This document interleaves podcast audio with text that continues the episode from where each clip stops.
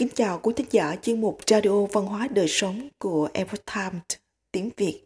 Hôm nay, chúng tôi hân hạnh gửi đến quý thính giả bài viết có tên Tính Phật nhưng không được phù hộ.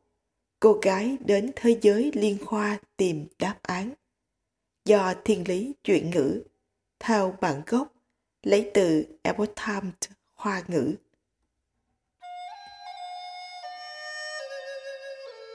Có một số người cảm thấy người tốt trên đời không được phúc báo.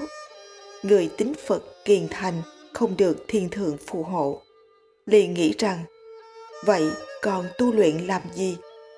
Nhân gian vốn là tầng thứ khiến con người nhìn không thấy được chân tướng. Câu chuyện này sẽ giúp mọi người giải đáp nghi ngờ.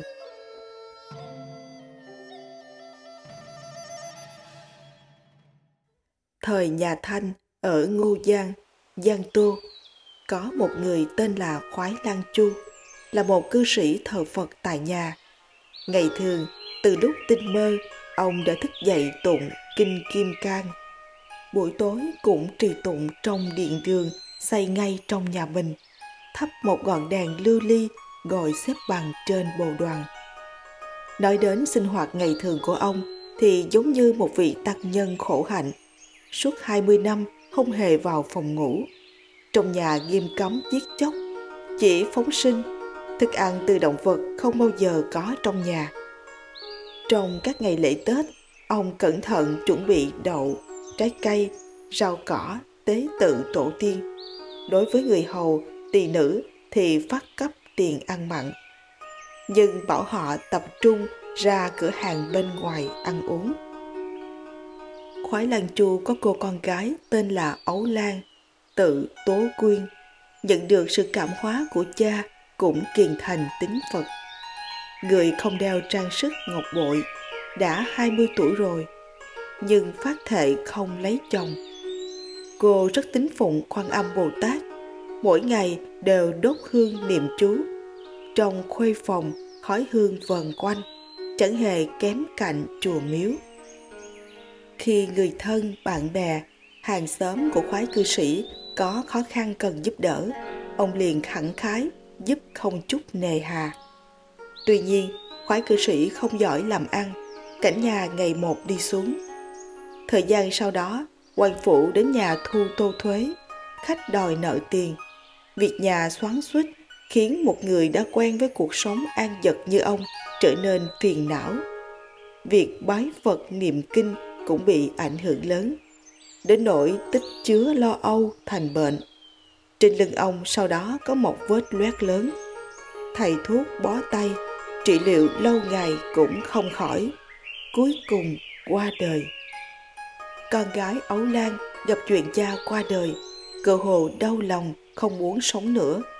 Họ hàng thân thích nói, cha còn tiếng Phật kiền thành như thế, xưa nay hiếm thấy nhưng thiên thượng một chút cũng không giao hộ. Phật tổ rút cuộc còn linh không? Nghe được lời này ấu lan càng thêm buồn bã, đau thương. Vì thế, cô đau khổ sinh bệnh. Mỗi ngày chỉ uống một chén trà, một chút cơm cũng không đụng đến. Không được bao lâu, thân thể hao mòn như cây củi, tiều tụy. Người hầu đều nói, sợ rằng tiểu thư không sống được bao lâu nữa. Đến một ngày nọ ấu lan chật vật ngồi dậy, gọi tỳ nữ chuẩn bị nước nóng. Tỳ nữ dùng bồn tắm gỗ đựng nước, nhưng ấu lan lại bảo họ dùng bồn bằng đồng, còn nói, các người chớ để những thứ dơ bẩn chạm vào ta. Sau khi ta tắm rửa sạch sẽ sẽ đích thân đến thế giới liên khoa diện kiến bồ tát. Ấu Lan sau khi tắm xong, liền ngồi trên bồ đoàn, hai mắt nhắm nghiền, hơi thở dần dần yếu đi. Không lâu sau, cô lại mở mắt dặn dò người nhà. Sau khi ta chết, hãy dùng hộp bảo vệ di thể của ta, đặt trong phòng, không cần dùng quan tài. Sau bảy ngày, ta sẽ hoàn dương sống lại. Nói xong liền tắt hơi thở. Người trong nhà theo đúng lời dặn, đặt thi thể trong phòng 7 ngày liên tiếp, thi thể của cô không hề bị đông cứng, sắc mặt ngược lại dần dần trở nên hồng hào. Chạm vào người cô, thấy vẫn còn hơi ấm. Đến nửa đêm ngày thứ bảy, người nhà bỗng nghe âm thanh yếu ớt trong hộp. Giữa bầu trời có tiếng nhạc du dương truyền đến. Mọi người đều thấy kỳ quái, hoang mang, mở hộp ra, thấy ấu lan đã sống lại. Cô chắp tay niệm, thiện tai, thiện tai. Phật của ta không ở Tây Thiên, chỉ ở trong tâm mỗi người. Nói cho chúng sinh các người không thể không tin địa ngục tồn tại thiện ác báo ứng như bóng theo hình mọi người khẩn khiết mong cô nói những gì tai nghe mắt thấy trong những ngày qua nhân quả báo ứng địa ngục hiển hiện ấu lan liền nói những ghi chép nhân quả báo ứng mà cô nhìn thấy trong địa ngục sau khi tôi chết, nhìn không thấy đường, chỉ thấy cát vàng bến mê, một mảng u tối. Thế là tôi liền mặc niệm, diệu pháp liên hoa kinh. Trong phút chốc, ánh sáng chiếu khắp mặt đất, giống như ban ngày. Tiếp đó, nhìn thấy cờ phướng, lồng tre, từ từ theo đám mây giáng xuống, thẳng đến nơi gần sát mặt đất. Tôi ở trong một khoảng hào quang chói sáng, nhìn thấy thân vàng cao khoảng một trượng sáu tấc, gương mặt hiền hòa, tươi sáng. Mới biết đó là quan âm đại sĩ.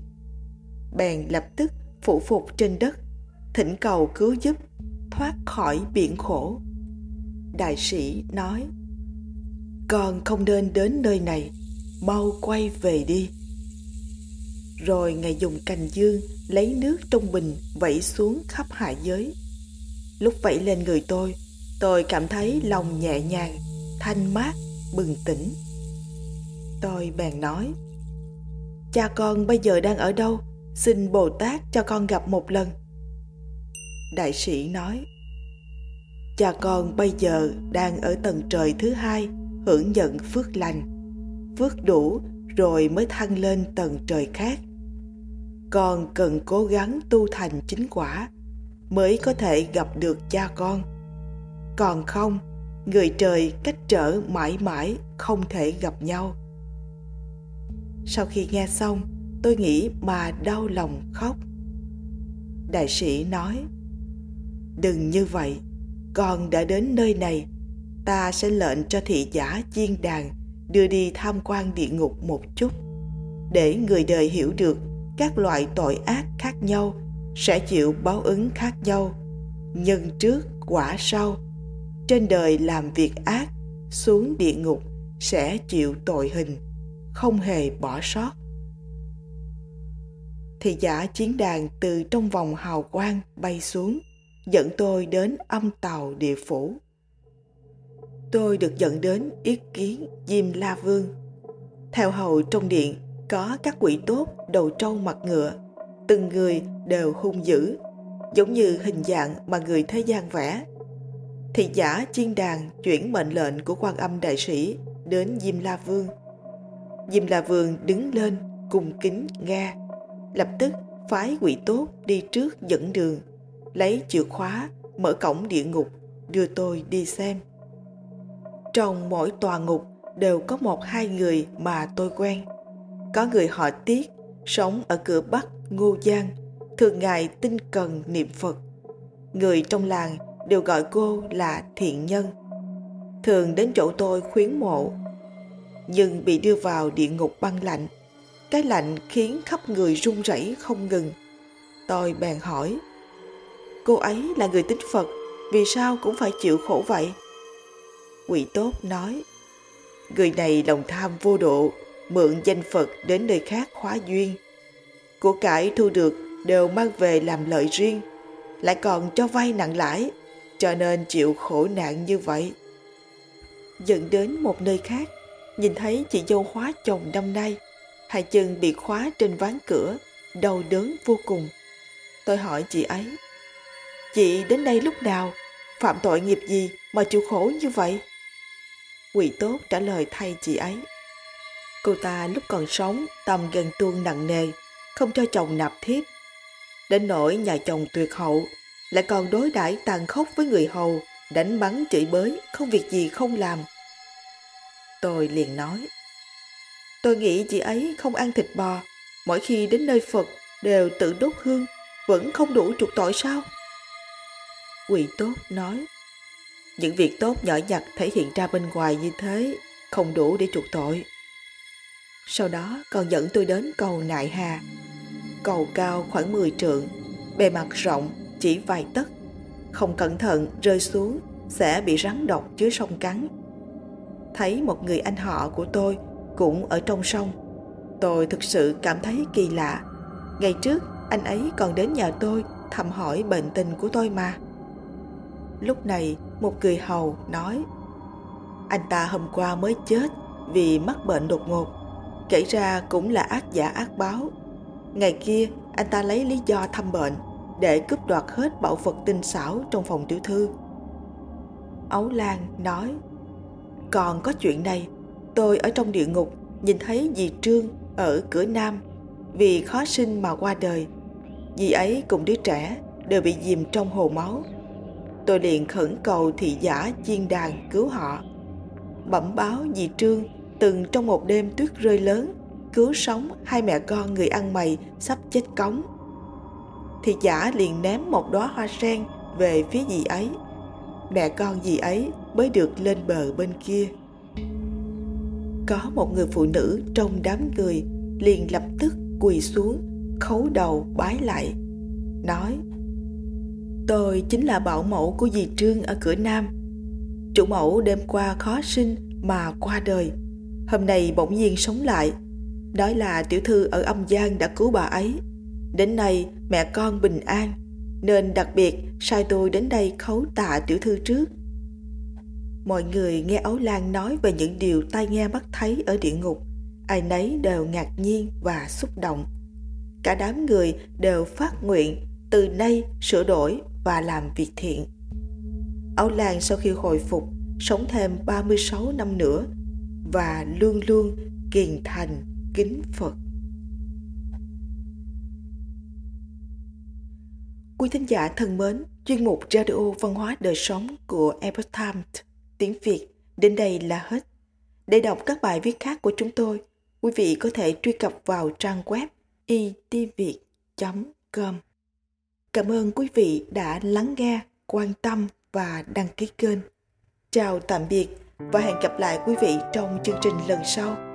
Kính chúc mọi điều bình an và tốt lành đến quý vị cùng người thân.